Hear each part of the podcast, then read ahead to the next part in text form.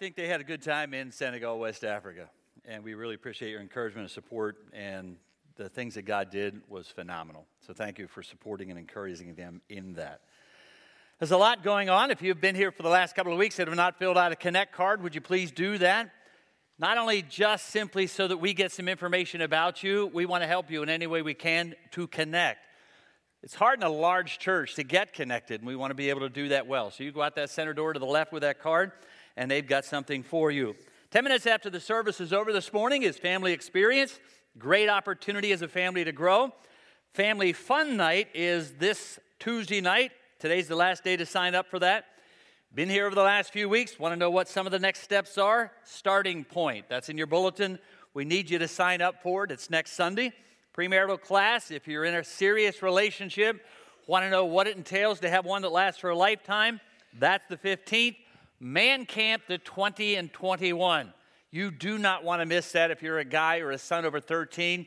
I guarantee you, you will have a blast. Last night was our 38th annual venison dinner, and you had to see it to believe it. Two of my favorite shots are the before and after, when it fills up with 900 plus men and boys and some ladies who come together. They fed 900 plus in less than 20 minutes. I have no idea how they do it. It was an absolute record this year. Gary said the cleanup crew And I think there's still some venison somewhere if you're looking for something for lunch today. Just, just so you know, I felt so safe last night. There were more guns here last night than Cabela's. I didn't even want to ask who's carrying a what. I did not want to know. And I kept praising God. Don't do anything stupid from anybody outside because you won't make it in the front door. It was unbelievable last night. We had a great speaker from uh, Duck Dynasty. We had 17 decisions, first time for Christ, which is why we do what we do. And 76 recommitted their lives to Jesus last night. It was really clear presentation on all of that. So we deeply appreciate that. Now, I, I do understand there was one other event going on last night that you had to decide which one of the two are you going to go to, but I think if you see this picture on the screen, they did a First time in 29 years. So, congratulations, Matt and those guys. I understand they did an incredible job. So, it's a great opportunity. I do want to thank you for your encouragement from last Sunday morning's announcement about our retiring a year from today. And I deeply appreciate all the uh, cards, the notes, and the emails that I got from two of you. So thank you for doing them. Just kidding. I did get I did get a few, so thank you very much for that. Got a question for you. You have sermon notes in your bulletin this morning. Do y'all remember this question? What do you want to be when you grow up? How many of you said you want to be a fireman? I want to be a police officer. I wanted to be a cowboy. Oh, I'm curious. How many of you are what you said you wanted to be when you grow up? Really? Only a few of you? How many of you are what you said you wanted to be when you grow up? I mean, I get it. We have all kinds of things we want to do, but a lot of us have those things in our mind that we want to be when we grow up. As a parent, you look at that little one and you wonder, what are they going to be? You have thoughts, you have desires, you have plans, you have encouragement. You tell them what you wish they would be. You have potential to be this, and you kind of fill in the blanks somewhere along the way. But as a parent, you have all kinds of ideas as to what you want that little one to be. And then you watch them grow up, and when they become what you really believe God has designed for them, it's incredible. Every time I do a baby dedication and I hold that little one in my hands, I recognize that I'm praying over the baby, but I'm really praying for the parents. As they go through this journey, John did a great job last night of talking to dads. One of the things he said is lighten up. Let them have fun. Remember what it was like when you were a kid. Remember what it was like when you went through that process. God has some very clear plans for us as well. Things He wants us to be as His children. I remember that I was all kinds of things that I wanted to be when I grew up. One of them was be a cowboy. I wanted to change my name to Roy. My horse was named Trigger. You can figure out who that is along the way. And then, somewhere in fourth grade, the teacher said to us, who was a neighbor of ours, who was one of the most incredible teachers I've ever had in all my years of learning. What do you want to be when you grow up? And I said, I want to be a missionary. I didn't even know exactly what one did. But I wrote this whole article about I want to be a missionary. Two years later, I came to faith in Christ. And then I found out as I joined the Christian and Missionary Alliance Church in that process that, oh, that's what they do. That's who they are. That's what they get to do. And as I looked at my life and looked back over my life, and I still remember that to this day, seeing the surprise on her face, you want to be a missionary. And then seeing where God has taken me and what I've been able to do these last 50 some years from that particular point, it's incredible. God has some pretty clear designs for you and I as to what He wants us to be. He spells a little bit of that out in Ephesians chapter 4. So if you have your Bible this morning, take it out, turn to that, Ephesians chapter 4. He's going to use some of us. He's going to use a lot of us in this process apostles, preachers, teachers, pastors, evangelists. And it's not just those who stand in this pulpit, it's not just those who go overseas as missionaries. He's going to use a lot of people to help you become what He has designed you to be. I'm just blessed to have been able to do that in the lives of so many people through all of these years. In Ephesians chapter 4, God clearly lays out for us what He wants us to be. So, Christ, knowing what His goal was, knowing what He wanted from us, gave some apostles, some prophets, some evangelists, some pastors, and teachers to do what? To equip his people for ministry, for works of service, so that the body of Christ may be built up until we all, not just a few of us, not just the select, not just the smart ones, not just the spiritual ones. He wants how many of us to grow up into spiritual maturity? What does it say? Any of you left out? Does that leave any of you out? Not a bit. He wants every single one of us to grow up into spiritual maturity so that we all reach the unity and faith and the knowledge of His Son of God and become what? Mature, attaining to the whole measure of the fullness of Christ. So that we no longer are infants, tossed to and fro by the waves of doctrine or theology or whatever you may have come from, blown here and there by every wind of teaching and by the cunning and craftiness of people and their deceitful scheming. Instead, want to speak the truth in love, we will grow to become in every respect the mature body of Him, Christ, who is the head, that is Jesus. So, do you see what God wants you to be when you grow up? What is it? A fully mature follower of Christ. One who has continued on this journey, one who continues every day to be like Jesus. Now, he's not saying that you're going to be a God. You will never be a God. Your wife may think you're a God. You may think I'm a God. You're not. And if she tells you that, she's not telling you the truth. Maybe in your own mind you think, but you're not. God does not want us to be a God, He wants us to be godly. He wants us to be godly. He wants us to develop His character. He wants us, followers of Jesus, to think like He thinks to act the way he acts, to respond to people and circumstances and situations and evil the way he does. He wants us to understand what he values. He wants us to make us like himself, to be like Jesus. God wants us in Ephesians chapter 4 to grow up in everything like Christ.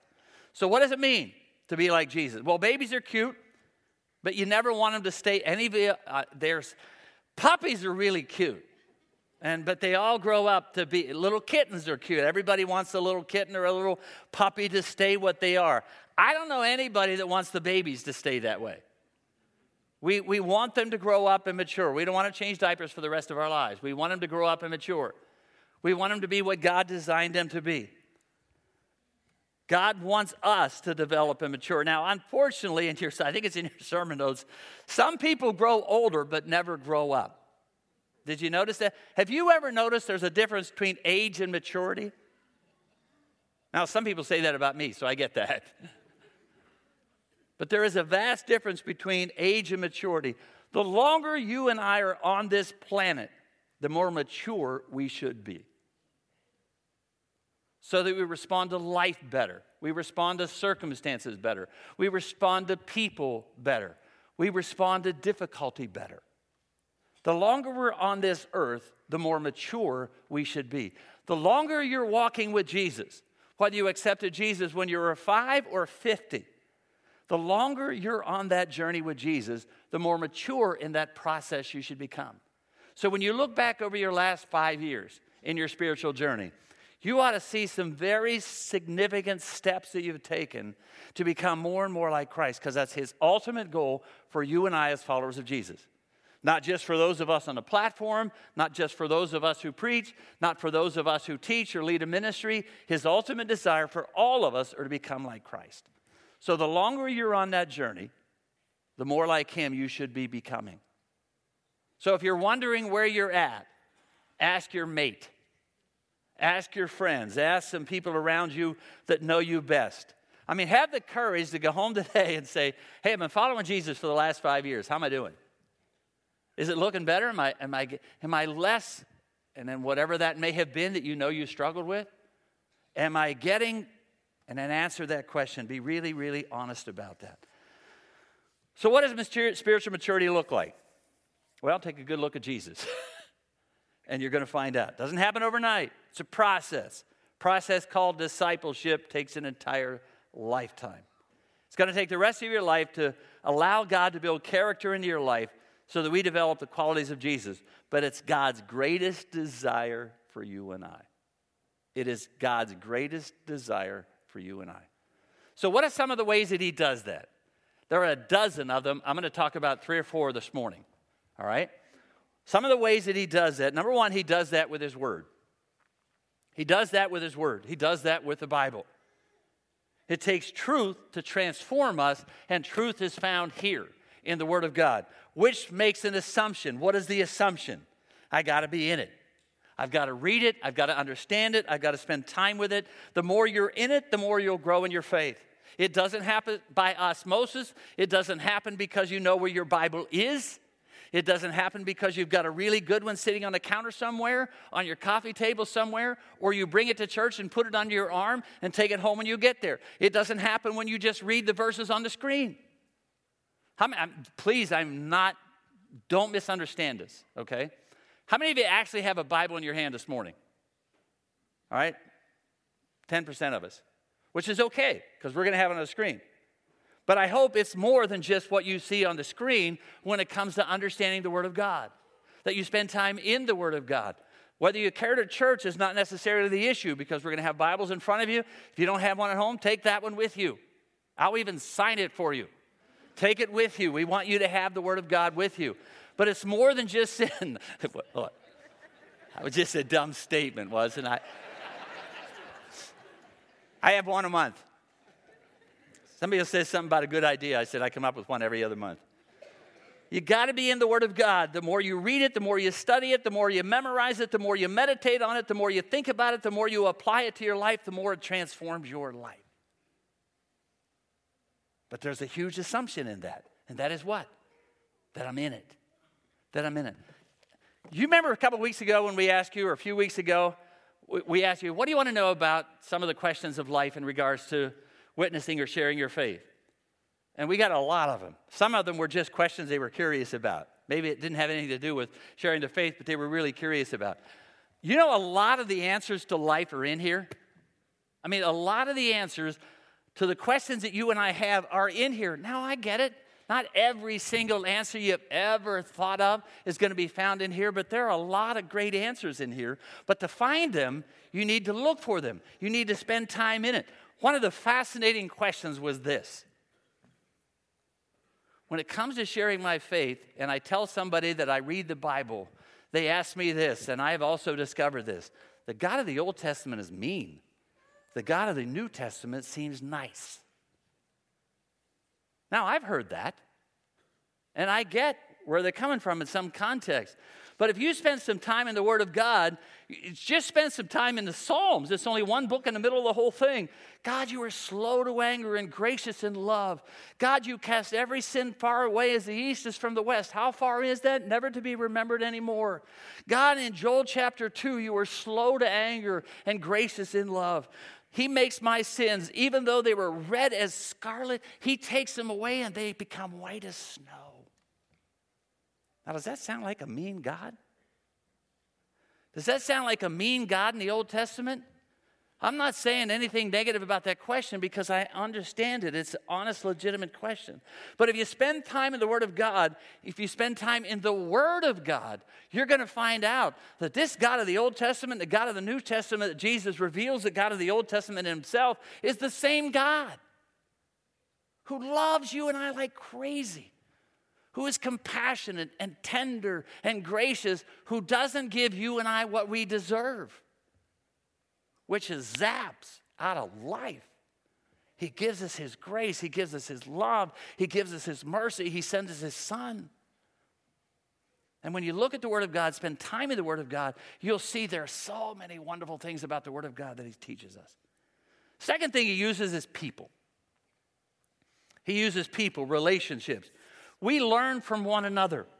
We grow in relationships with one another. We grow and develop as we get into relationships with one another. The more you get around other Christians, the more spiritually mature you're going to become. God uses people to help you and I grow, which is why you need to be in relationships. That's, we use the connect card so that we can connect you to the church, which is a great thing. But one of the things we want you to do is connect with other people. No such thing as a Lone Ranger Christian. Get into a small group. I've been blessed. I, I can't even tell you how blessed I've been in the four small groups that I've had the privilege of being in in the last just the last five or six years. And it's odd. It's odd for them to be in a small group with the lead pastor. How awkward is that?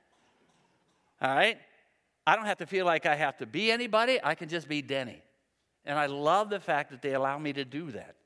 I know it scares them sometimes and has scared them sometimes. But it's an opportunity to be in relationships where we learn from one another, we develop from one another. Find somebody, let me, let me say this as lovingly as I know how. Don't just be in a Bible study, do a Bible study, and lead a Bible study. Don't just always be in a Bible study. Bible studies are wonderful. But there's got to come at a point in your spiritual journey where you're leading and pouring your life into somebody, not just receiving. So if you've always been in a Bible study and have never led one, even if it's with one person, you need to flip that around. As wonderful as Bible studies are, don't always be in one, lead one.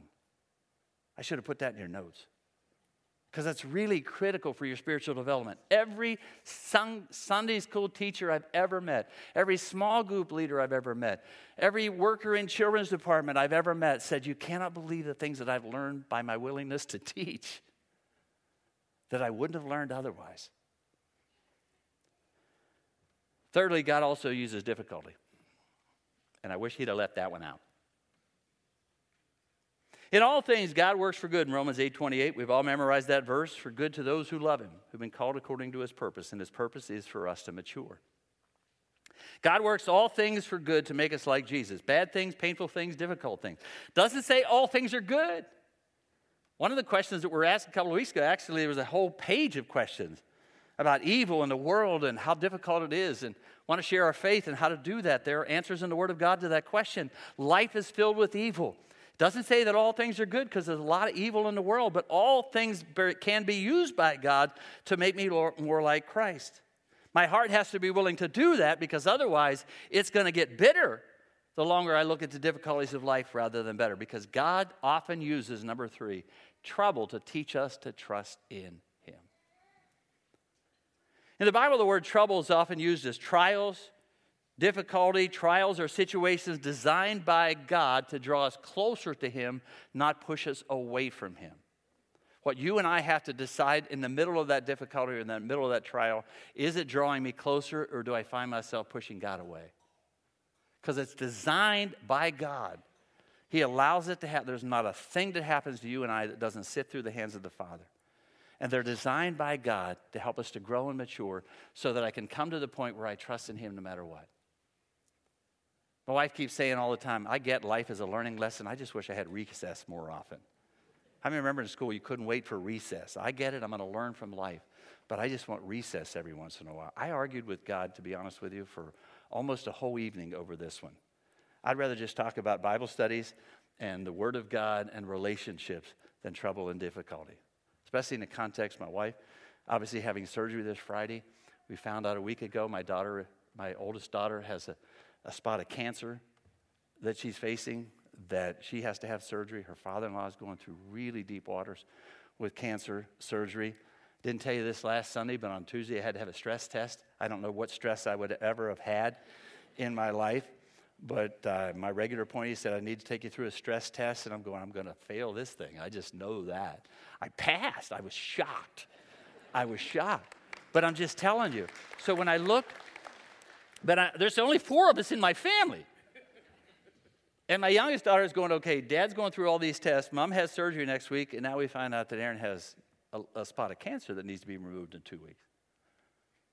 But I'm telling you, as much as I wanted to take it out, a lot of things that God allows in our lives are there to stretch us, to cause us to grow, and they are the cause of, of all the spiritual enrichment and development in our lives if we allow God to do that.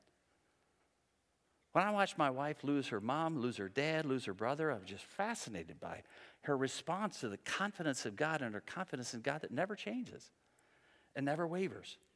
God wants to build character in our lives, and sometimes He does that through some of the difficulties of life. Romans chapter 5 trouble produces patience, patience produces character, and character produces hope. And I wish He would do it another way.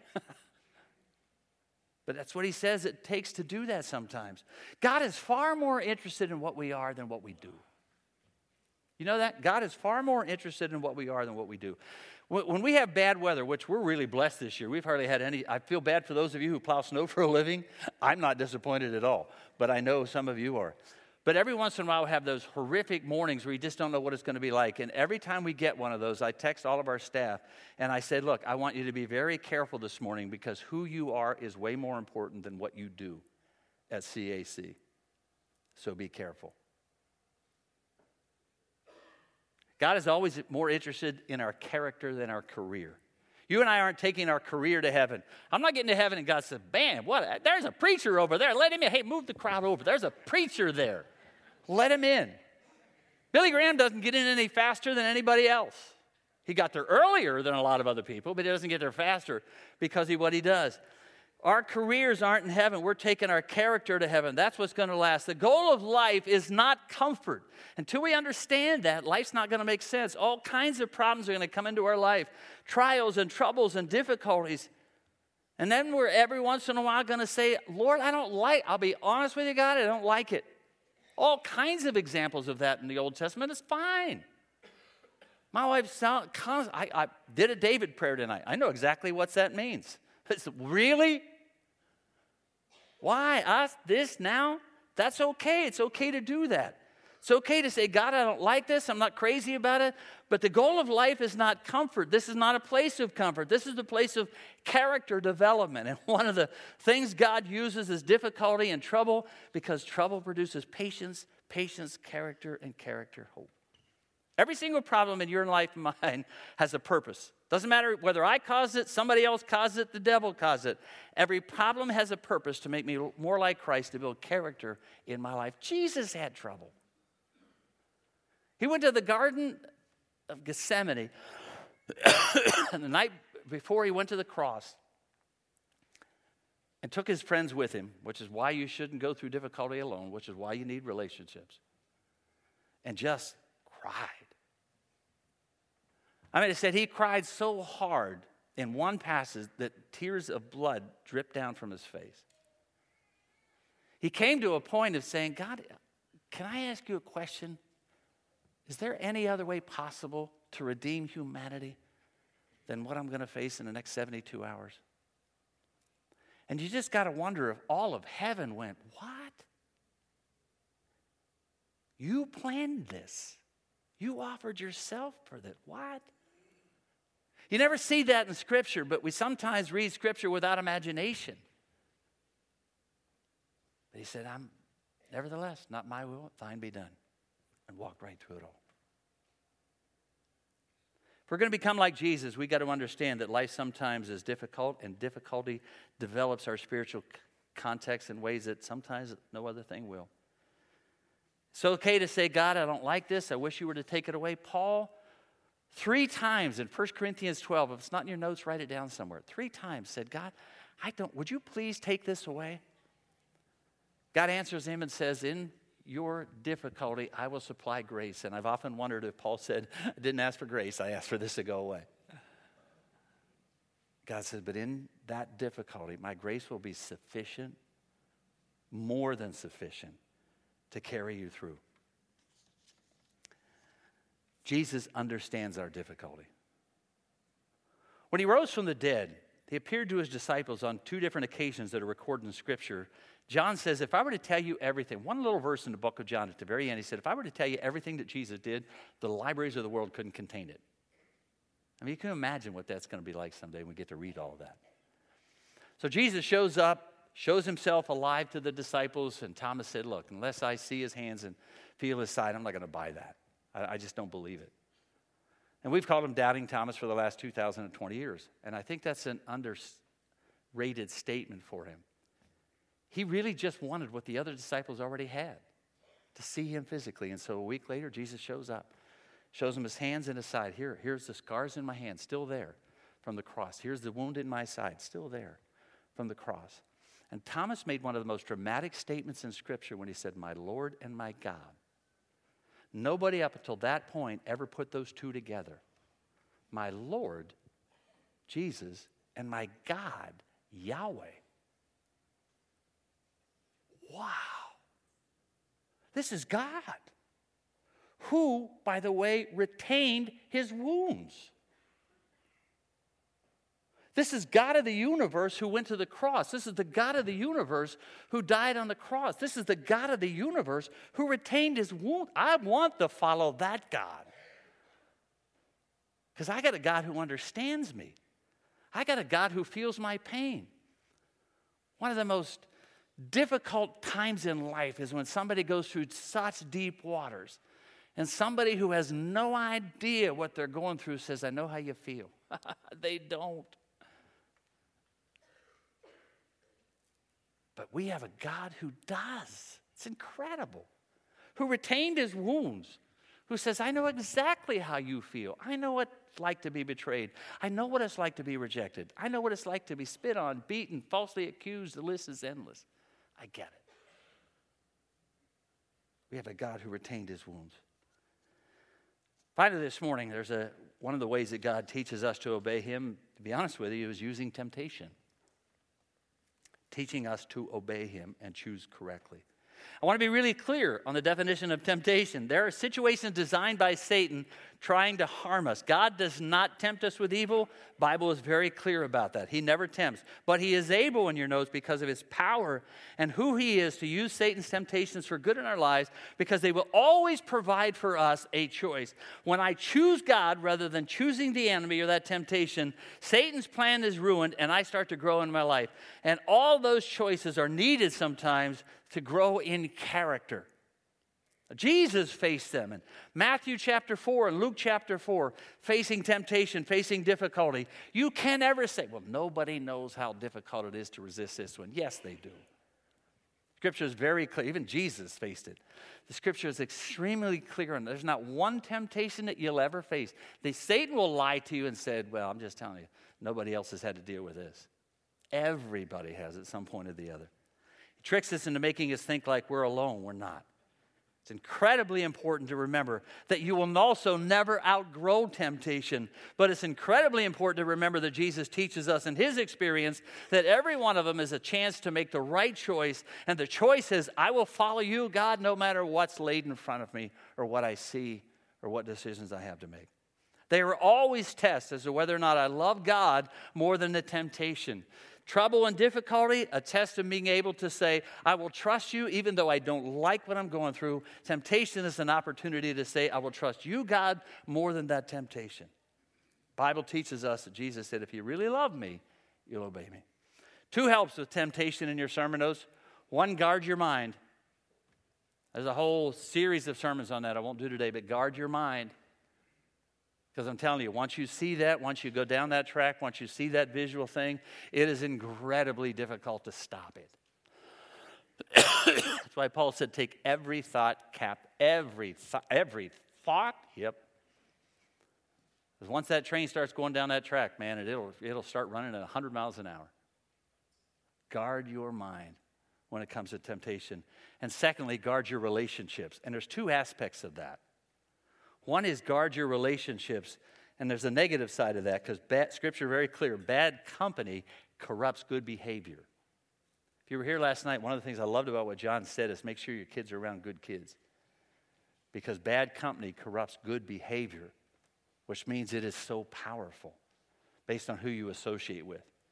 So there's a negative side of guarding your relationship. Be very careful. The majority of, the, of affairs happen within the context of known relationships. The majority of affairs in a marriage that are the most detrimental thing to a marital relationship happen within the context of known relationships, not somebody I just happened to see somewhere along the way. Guard your relationships. The other side of that is you need to be in relationships to help keep you accountable. I'm wrestling with this, I'm struggling with that. I, I, saw them, or this happened, or somebody called me, or I did this, or I saw that, or I watched this, whatever that may be. Keep me accountable. Ask me how I'm doing. Ask me if I continue to do that. Ask me if I'm lying about whether or not I continue to do that. That's 110 years from Charles Wesley and John Wesley would ask six questions about your spiritual journey every single week. And one of the, are you in relationships? Are you in the Word of God? Are you continuing to pray every day? And he had a list of questions. And then one of the, the very last question, if you lied about the first six. so you got to have people in your life that you can be so honest with and so vulnerable with that they can hold you accountable in that process. Ephesians or Ecclesiastes chapter 4, you're better off with a friend to be al- than to be alone.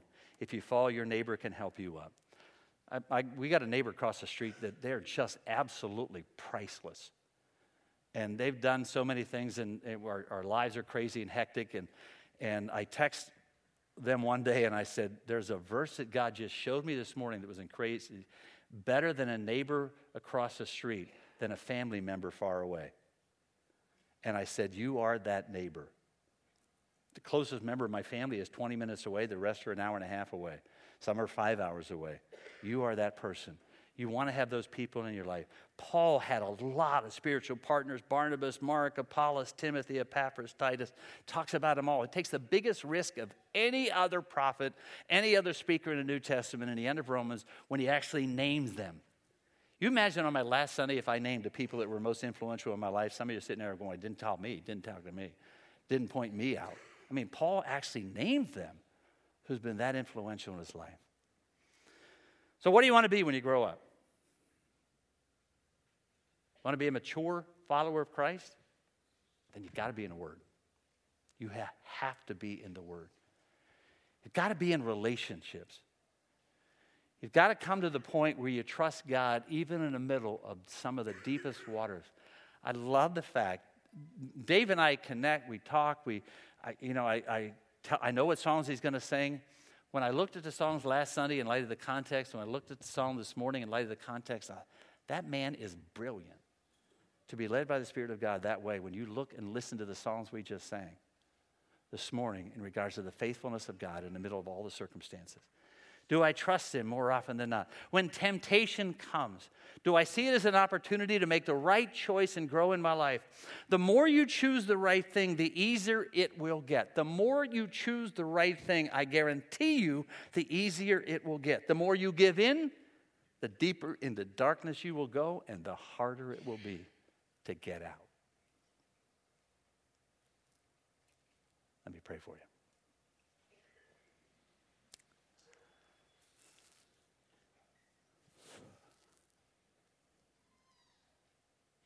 I want to ask you a question. You, I, I prefer you keep your, your eyes closed, but you, I, I get it. It's sometimes hard to do that. How many of you right now are saying, I'm in some pretty difficult moments, and I just needed this morning to remind me to trust God even in the middle of the difficulty? But I'd love just to acknowledge by raising my hand, I need His help. Any of you? Okay, thank you for that honesty. Any of you facing some really tough temptation and you just need to cry out to God and say, God, I need you to get me out of this. I need to choose right. Anybody else? Raise your hand if you are. Be honest. He already knows, anyhow. Be honest. Thank you. Thank you. Father, we thank you for the power of your Spirit, for the power of your word, for the power of relationships, for all the things you bring in and out of our lives as a master weaver to be able to help us become who you want us to be, which is mature followers and imitators of Jesus, which is what a Christian is. It's not a tag, it's not a theological term, it's one like Christ. And so, Father, we never want to use that term lightly, we never want to use it flippantly. We want to just simply say, I am a Christian, I which means I'm wanting to be like Christ. So, for those that are really wrestling with some deep waters and are trying to get through it, continue to keep them faithful and consistent and learning from you. Help them through it and help them out the other side so that they can continue to grow in their relationship with you. And those few that are facing temptation this morning, Father, give them the courage, the confidence in you to say, No, I'm not going down that path. And for those who really don't even know where to turn, May today be the day where they say, I want Jesus in my life. Because this world is so crazy and I'm not sure where it's going to go, and I don't want to face it alone. I want to face it with Christ. May today be the day they embrace you as Savior. In the name of Christ we pray. If you're one of the, any one of those, any one of those in those categories, you'd love some of us to pray for you. There are people all over this auditorium that will pray for you this morning. Please come this way. Family experience is 10 minutes from now, kindergarten to fifth grade. Obviously, get your kids and go there because you learn some of the things they're going to share with us th- this month. But we would love to pray with you in the middle of some of the issues of life that we just talked about this morning. Next Sunday morning, now what? What's next in my spiritual journey? Now what? Joe's going to tell you. God bless you. Have a great day.